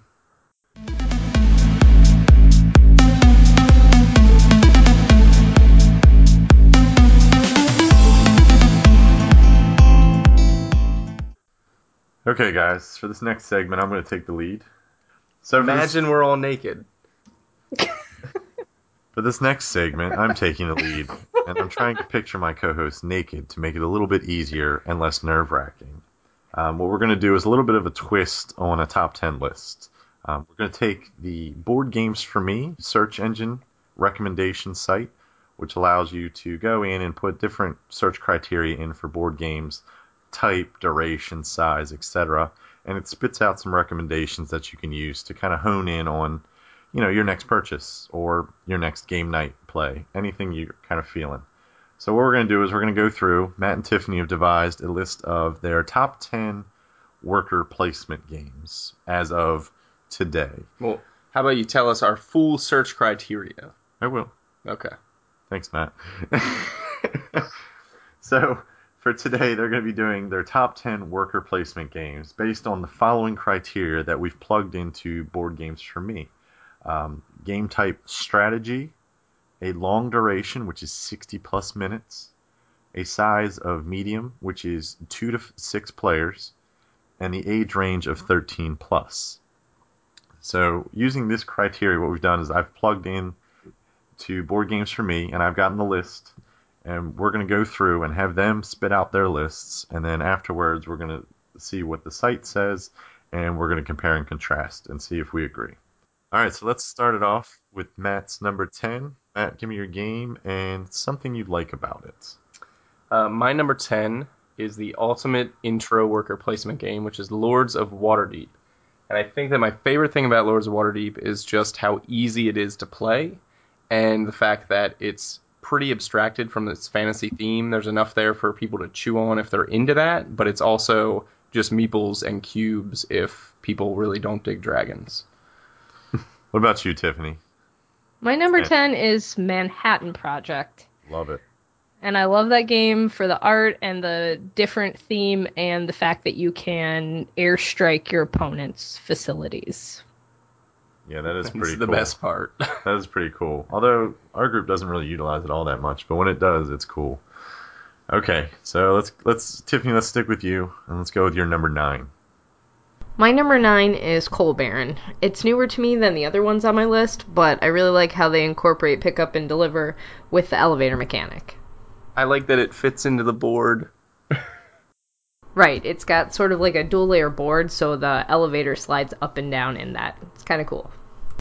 And and you can put more than one worker on a space, so that's interesting. And what? I quit. all right, let's go with Matt, number nine. So my number nine, way down on my list, is Caverna. Agricola doesn't even touch this list, I'll tell you right now. Caverna does because it takes all the bad parts out of Agricola, makes it tolerable. You get to go on the little adventures with your little dwarves, and it's got the nice cave versus farming aspect. And all of those uh, roll cards have been turned into little tiles that are out on the board. And I really think it's easier for me to get into. Um, and it's not so darn hard to feed your people all the time. Yeah, that game may be the reason there's non-existent rainforests in the world. There's so many little wooden bits in that. Game. It's a heavy all box. made of Amazonian wood. Yes, fine quality Amazonian wood. Okay, so let's keep the snake going. Matt, what's your number eight? My number eight is Lancaster, which I almost didn't even think about, but we've actually played this a good number of times, and it's pretty simple, but it's got some nice uh, different options in terms of different worker sizes, which influence where you're going to be able to put them, and there's a nice like control in the in the battles uh, piece of the game, and um, there's some nice bidding too. So a lot of really nice mechanics thrown in there, and it's really easy to play. That was a Spiel des Jahres nominee, I think it Oh, was was, it? a couple years ago. I didn't yeah. know that. Yeah, that one's that one flies under the radar a bit, in my opinion. It's good. It's good though. I enjoy it as well. All right, Tiffany, number eight. My eight is Belfort. Um, it's a worker placement game where you're placing elves and dwarves and gnomes, and there's an area majority component to it. So when when you're placing things on that board, you get points by having the majority in an area. Yeah, that's it's definitely a different take. The whole um, area majority part of it. That was it's interesting. With that nice little fantasy overlay, that cool little Josh Cappel art. Yeah, I like pretty much any worker placement theme that's a little bit different, and that's definitely different. I can agree with that. All right, number seven, Tiffany. Number seven is Viva Java, the coffee game, which I was kind of feeling a little weird about putting on this list because I, don't—I never really thought about it as a worker placement game, but I guess you are technically placing some workers in there. Uh, but what I like most about it is the interaction where you're working together with different players to build these powerful brew uh, things and that's what I like about it. You're you're you're negotiating across the table with everybody, and it's a worker placement game that plays pretty quick, and it's best with seven or eight players. Whoa. That's a lot of Yeah. players. Yeah, Yeah, yeah. We talked about it earlier. I played the dice game, but Matt and I have never played the actual Mm-mm. the mothership. I like the dice game enough that I'd be interested to try it out. Yeah, def- when we have Nonsensicon, that's got to get to the table. definitely. Stay tuned. Nonsensicon. Nonsensicon. 2015. Can I do my number seven? Yeah, do your number seven. Nice. So my number seven is actually Tiffany's number ten, The Manhattan Project, and I love bombing my opponents, and I like uh, all the cool different actions that you can take. Um, but I particularly like just how many options there are um, because you've got the spies that you can send to other people's buildings. Um, you've got uh, you could focus on building bombers and planes to play that way. Um, you can go plutonium or uranium. You know, there's a lot of nice different options, and the cartoon artwork is super cool. Yeah. And just remember, folks, it's okay to bomb your opponents with atomic weapons, but don't get a strip dance, a strip, a lap dance. Don't get a strip dance. Don't get a strip dance or a lap dance. This is why we don't let you host. Nope, this is why I don't speak. It's probably best that I didn't have my voice the first two episodes. Um, all right, Matt, number six. Number six for me is probably one of the chunkiest worker placement games I've played recently, which is Russian Railroads. Um, Russian Railroads is basically has nothing to do with railroads. It's barely a railroad game, um, but it's definitely an interesting worker placement game, and it has a really nice Euro feel with a, a couple different paths to victory. Although they're all similar, but you can kind of pick and choose. Um, plus, how many games do you get to play where you score 400 plus points in a game? Not many. All right, Tiffany, number six. My number six is Carson City. It's a Western themed uh, worker placement game, and it kind has like a tile placement uh, aspect to it. So you're you're claiming these different plots of land as you go, and you're building buildings that give you points on them, and you can duel. Nice. Nice. Yeah. So you can throw down, and it it uses dice for the duel part, but yeah, it's fun. Yeah, this is one that's been on my list forever. I've had like three BGG trades fall through, um, one reason or the other, but I've been trying to get this one forever. I look forward to it. It's good. How about your number five? My number five is Keyflower, which I haven't played a whole lot of recently. It's kind of been collecting some dust on my shelf just because it has some table sprawl and it seems to take my group a really long time to play it. But um, you're kind of putting workers, and it, it's almost like you're bidding with the workers. So there are these hex tiles that you put down, and you're putting yours on one specific side, and then each player's adding their workers onto it, and whoever has the most there um, gets to claim the tile and put it into their tableau. Cool. Yeah, this is another one. I've, it's been on my one to play for a, for a while now. We had a chance to play Cathedral That was awful. at Origins. It wasn't horrible, but it, it wasn't necessarily my cup of tea. It was but I've- not the place to learn it. Yeah, it was definitely not the place to learn it on sleep deprivation, but I've heard Keyflower is one of the better ones in the Key series. Matt, number five. My number five is Carcassonne because there's no reason this shouldn't be on anyone's list. Tiffany. Um, this is super easy to play. It's often people's kind of first introduction to the hobby itself, if not certain game mechanics. Um, it's pretty much infinitely expandable. There's so many options to add in and mix it up, and to the point where you can basically make Carcassonne not even the same game anymore, which is good and bad. I mean, I am cool with the original version, but you can also add in all kinds of weird things. Um, but it's definitely a great little game. They're coming out with a new one. It's like Carcassonne like Gold Rush or something like that. They have Oh, little it's not even meeples, French I think. anymore? I think. I think. I, They have a whole bunch of different ones that are coming out. They have the South Seas version. yeah, we, We we played played, that. that. with the bananas. Yep. Yeah. For the record, I own every Carcassonne expansion. That's pretty good. I have So- most. And it doesn't don't make have the list. Correct. I don't have the mini ones yet, but I do have all the other ones. I don't get your logic, Tiffany. I love Carcassonne. It's just not on my top 10. That's fair. That's fair. So I think of it more as a tile placement game than a worker placement game. Uh, I could agree with that. I think that's probably true, but I made this stretch because you are placing your little workers, You right? do have the choice of placing your meeple, yes or no, kind of thing. All right, so maybe I stretched it a little bit. Maybe I'm in the wrong here. right, we'll allow it. We'll, Whoa. For now. Forgive me. No one's You- criticizing you. No, we're just criticizing you. What's number four? Number four for me is a game that I just got to play at Origins this year because everyone was ranting and raving about it, and it's in its like sixth printing. um, Alien Frontiers. So dice worker placement. So roll your dice at the beginning of the turn and then do different things with them. Um, I was a little nervous about it going in because it really felt overhyped to me, but it's pretty darn good. I do have to admit.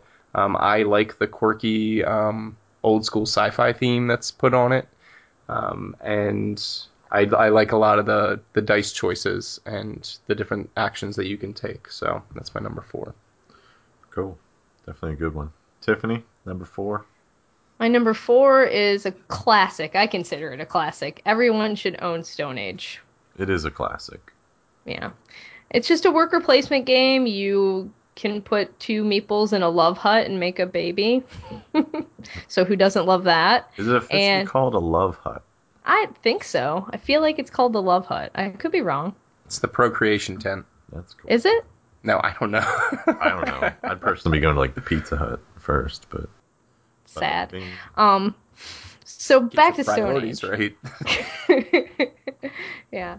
So I like it because you you collect resources in it. Uses you get to roll a handful of dice in a stinky leather cup. So it's kind of neat. They do smell awful. Why are you guys smelling your cups? I told you that when we played. I was like, this cup smells awful. And I smell all of my game components after I unshrink a game. I don't know about you guys. I thought that was normal. She No. accidentally inhaled some of the spirium crystals. I did get kidding. a nice whiff of Imperial Settlers the other day when I opened it. It just had a beautiful cardboard smell. Did it And smell I like just- Poland? No, it didn't. Because Poland smells like sausage, and I love it. That was strange. I've been there like three times. I love it there. So, Tiffany, your next Yeah, game, Tiffany, please. number three. Number three. What What's your next game that smells funny? uh, is Agricola All Creatures Big and Small. I was not a huge fan of Agricola in any way, shape, or form when I first played it, and my group really liked it, and I didn't get it. But when I played this, I feel like this distills down everything that I like about Agricola and takes out all the stuff that I don't like. So, and it plays quick, and it's two players. I was gonna say, so it takes out the other four players. Is that what you didn't like about it? socially inept gamer. I don't want a whole lot of people sitting at the table with me, so this is just one other person that I have to deal with. I could just play it two fisted too. I could just play it by myself, but no, it's fun. It you have all these building tiles that you can add to it. They have a couple of different expansions, so you can. It's infinitely replayable because I have a million buildings for it. And like I said, it, it ta- takes out the feeding thing and it takes out the cards. The cards in Agricola are what drive me crazy because they can make or break your game. Even if you play with the drafting variant at the beginning, I've just had some bad card draws. I'm a very unlucky player, so it kind of takes that out and and just puts it in a smaller, more manageable time frame that I can deal with. Yeah, that's fair. All right, I'm gonna let Matt talk about his number three because, and I'm gonna tune out. Oh, stop it. Haters gonna hate. We'll have a long conversation about Euphoria at some point when we can get Dan some defense. Um, You're gonna need it. yeah, my number three is Euphoria. This is another dice placement game similar to Alien Frontiers, set in this dystopian world. Um, components, simply enough, are some of the best around. Um, but the gameplay is also really engaging and interesting too. There's definitely some quirks to it. Um, when we sat down and played a five-player game and tried to learn it all late at night, that was probably the worst way to, to jump into Euphoria. But it really is a fun game that um, because of its choice in game mechanics, uh, makes it a bit friendlier than some other worker placement games. Um, and you can really get into it and do the things that you want to do and develop a strategy, and you don't have to worry as much about defensive plays and kind of getting screwed over, um, which is actually a positive thing because we are the kind of game group that does that stuff maliciously. You don't think you can screw people over in Euphoria? I've definitely, definitely- seen that happen. You definitely can, but I think that, and this may be a conversation for another day, but the bumping mechanic makes it a bit more of a passive game um, than some of the Okay. things. I, that's that's the main thing that we debate on is the whole bumping mechanic and how basically I can take an action anytime I want, even if your die is there. I like scarcity in my worker placements, and I just thought the the bump mechanic could have been tweaked a bit to make it a little more interesting. Yeah. and I appreciate scarcity as well, but I think that there it's nice to have an option that doesn't back you into a corner all the time. Um, but yeah, either way, Euphoria is definitely worth a try to see your your own opinion on it, and it is definitely my number three. Sure. It's not as horrible as I think it is, but um, What? I would definitely put Alien Frontiers above it in my list. I would not. But I don't have a list, so we're gonna move on. So yeah, Matt, so you don't get your, a say. What's your number two? My number two is Tiffany's number eight, and this is a game. This isn't a list of the best and most groundbreaking games ever. This is my favorite games, and Belfort is number two simply because I absolutely love this game. It's probably more of an area control game than it is a worker placement game, but the worker placement is still strong in it, and I really like the interactions between the guilds, the area control on the board. Um, it's got a great little theme attached to it, and it's so simple to play, and it plays pretty quick even with uh, higher player counts. I just really love Belfort and think it's it's always fun to play. Number two, Tiff. Number two for me is Lords of Waterdeep. Uh, I love this game. I know it was Matt's number 10, and it's a good intro game, but with the expansion, the Scoundrels of Skullport expansion, it really shines. Um, it adds a corruption track, so you have some negative resources that you're getting throughout. And I don't know, the best thing about Lords of Waterdeep is you're just constantly creating new action spaces. I love that feeling of like, ooh, I'm going to make this new sweet action that I can take later on. So I'm addicted to the app. I play it all the time. It's cool. It's a really good app. It's a really well done Yeah. app. Beautiful. Yeah. I find myself playing it when I just need something to kill some time. Okay, Tiffany. Number one. Ooh, that was yikes. I don't Um, it was a trumpet or a synthesizer or what. A little bit of both as a remix. Matt just remixed number one music. Well, you gave no, there was no excitement and enthusiasm. This is the number one of our I first top ten list ever. One. I think that's about as excited as Dan ever sounds. I right. Yeah, I'm very. All right, Tiff, guy. take your number one. All right, Tiffany. just go ahead, lay it on us, man. This is really a terrible way to set up my number one. I just want you to know that. Well, this is what you get. My number one is Alien Frontiers. I could play this game any night of the week, every night of the week. I love Dice's Workers, period. Any game that has Dice's Workers, I'm going to be playing that game. I like the tech cards that let you kind of manipulate the, the pip values on your die and planning out perfect turns and all that kind of stuff. So it has Dice's Workers, but there's plenty of room to mitigate the luck of it. And I need that because I'm insanely unlucky. So, Alien Frontiers. It's awesome, and if you have the factions expansion, it's even awesomer. I hear that's the best way to play. It is. Did you back the new expansion that was coming out? Yes. Nice. Nice. Very cool. All right, Matt. Number one. Yeah. Meh. I think I'd rather have Tiffany's intro. All right, We can start. swap them in post. the be- yeah, the beautiful thing is, is that I do posts, so I get to put in cool music under my number one. I'm just saying. If it sounds anything like the music you just created with your mouth, it's horrible. Oh yeah, I was gonna do original recordings for it all. okay. No, I did the soft jazz at the intro. Just what's your number one? My number one, which no one seems to be happy about, as we discussed I this like it. previously, is Tzolk'in. And this is one of what I think one of the more innovative worker placements that I've seen just from like a, a physical sense because it, it's made up of these five different rotating gears where the cogs they interlock yes thank you and they when you spin them your workers um, you can invest them for a certain number of turns and basically the longer you keep them on these spinning cogs uh, the more profitable or beneficial the actions will be um, and that's a really unique mechanic for me. Um, when i first played it i kind of fell in love with it. It's got some nice um, thinky elements in terms of when to place your workers and how long to leave them on.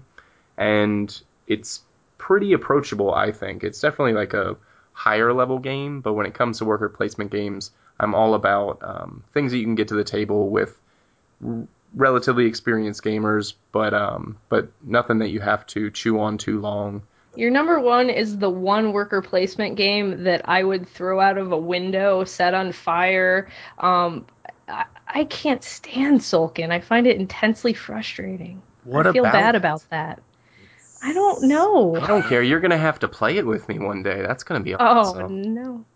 I don't know. I just I I guess I have a hard time playing. I feel like I always miss the the thing that I want by one turn or like I don't know. I just can't plan right in that game. I don't grok it and I play it and I just get really angry and I'm sitting there for a long I I feel like that game does not play quick at all. I I don't know. Maybe it's just. I think the first time we ever played, like playing with Dan and Smee, they're very good Euro players, and I think it took a bit longer, like when we sit down at the table. But playing with like Kel and Ben and some of the other people that we play games with, this game we just kind of roll with it, and it it definitely has the opportunity to do some heavy planning um, and take a while. But really, the more you play it, you can develop a strategy that you can kind of go for and execute, and then it does reward that adaptation because there's so many different ways to score points that you can kind of bounce around. Um, and I really like laying it on the line. Um, Dan likes scarcity in worker placements. I really like taking the risk of like I'm gonna put this worker out there and I'm not gonna get him back for five turns, and hopefully things are where I need them to be in five turns. Like it's it's an interesting game to try to solve and, and puzzle out. So, I but could see that. you want to toss out a window and burn it because you're not good at it. I get it. I get it. Tzolk'in really gets my gears turning. Oh jeez. I don't know what that means. Did you see what I did there? Oh yeah. Yep. All right, so you've heard what these these two folks think, uh, what they would recommend if you came up to them and said, "Hey, name ten of your favorite worker placements that take sixty plus minutes and are kind of strategic." It happens to me all the time in the grocery store. People just do that. They come up to you and they ask these things. Um, so what we're going to do real quickly now is I'm just going to go, like I said before, um, boardgames4.me is the web address. It's the board game recommendation site.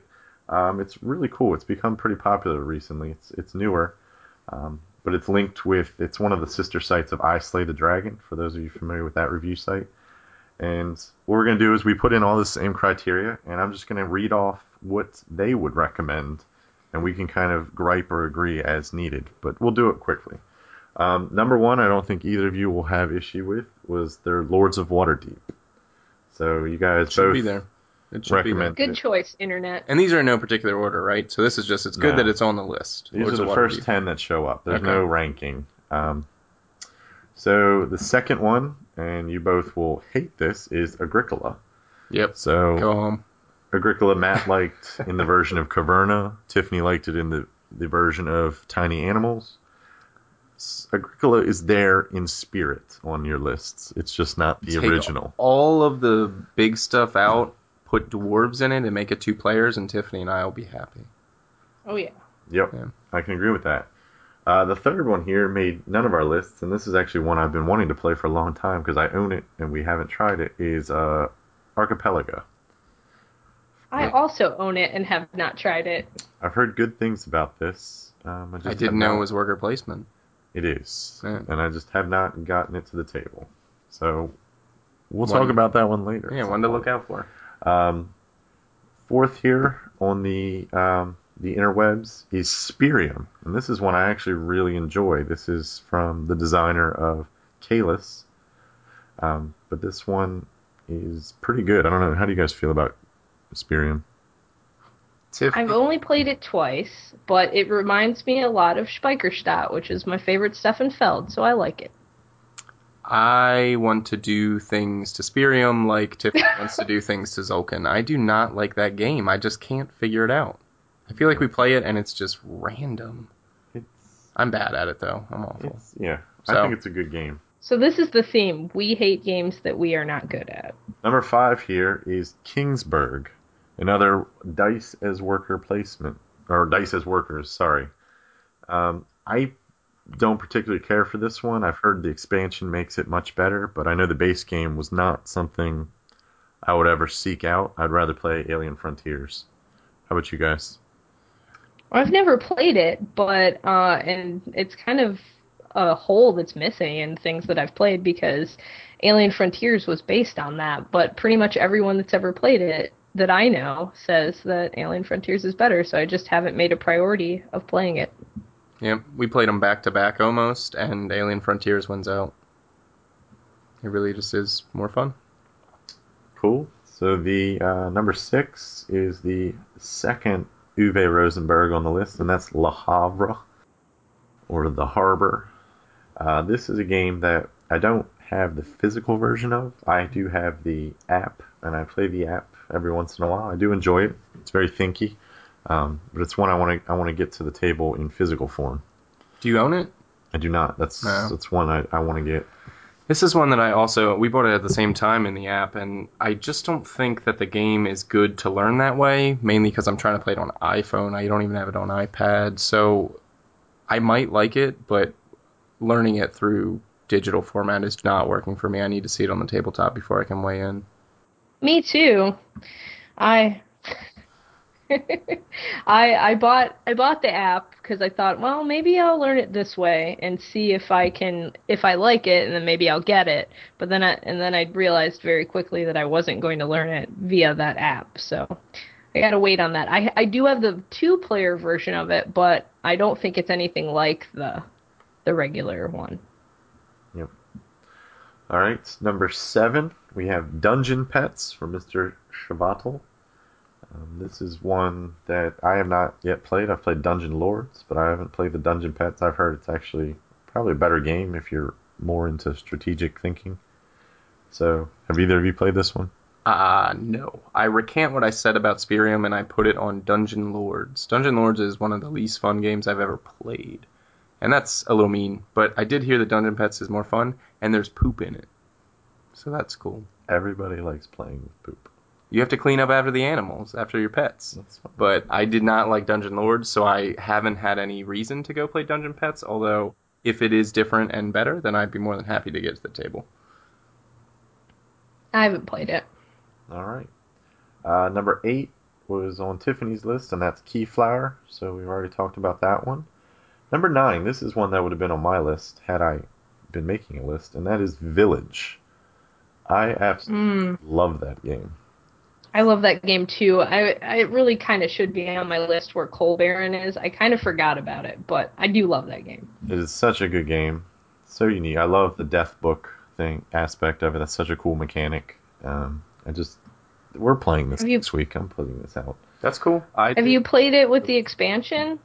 I have not. I can't find it anywhere. I, I saw it last year at Gen Con, and the day I went back to buy it, it was out already, and I haven't been able to get it since. I know someone who has a copy of it. Do they want it? I want it, I think. but if if you think you'd get a chance to play it anytime soon, I you could borrow it. But great game. Love Village. And that won a Spiel des Jahres, didn't it? A couple years It was ago. the Kenner Spiel. Kenner Spiel, Yeah. sorry. Yeah. It is quite good. So, and then last on the list is one that I think was mentioned in one list, Matt's, I believe it was, Russian Railroads. And so that's another good one. So there you have it. That is the, if you were to go on the interwebs on Board Games for Me and put in your search criteria, what they would suggest to you based on what we just kind of talked about. So now you have a little bit of an idea of our favorite worker placement games and what we would recommend, as well as the interwebs and how they differ. So that's that. All right, and I think on that note, that's going to wrap up this episode, episode three of the podcast of Nonsensical Gamers. So before we go, um, you can find us at nonsensicalgamers.com, but even more importantly, if you want to communicate with us directly, you can find us on Twitter is one of the best places. So Dan, what handle do you go by? Uh, I run the league's website and the Twitter handle, so at League Nonsense. Uh, if you want to find my personal one, I post a little bit more non-G rated content on there every once in a while, and that's uh, at Scandalous underscore Nad, which is Dan backwards for those of you giggling. And Tiffany, where can everyone find you on the Twitters? I am at inept gamer. And she won't respond because she is inept.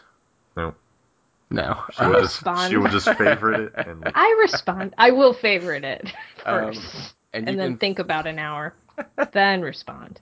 You can find me at Cinnamon Buns, spelled phonetically S I N U H M U H N B U H N S, Cinnamon Buns. Uh, so again, thank you all for joining us for this episode, and stay tuned for next week where we'll be doing a review of Sheriff of Nottingham. And we can all say goodbye now. Bye bye bye. Bye. Thanks everyone for tuning into this episode of the podcast of Nonsensical Gamers. If you're enjoying the content or have comments and suggestions, feel free to reach out to us on social media or shoot us an email at podcast at nonsensicalgamers.com. You can also support the show with iTunes reviews and hearts on board game links.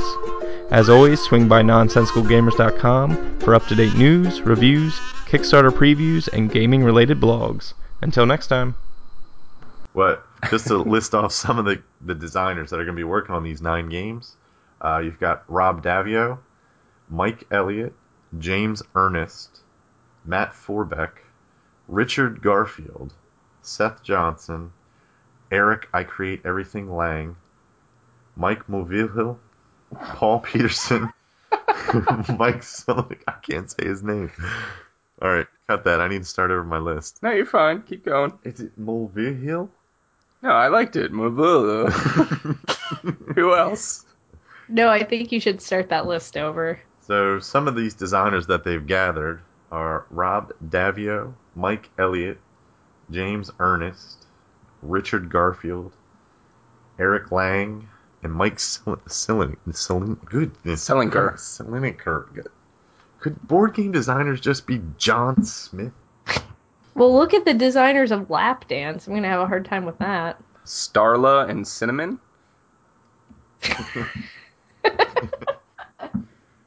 Her real name is Brittany.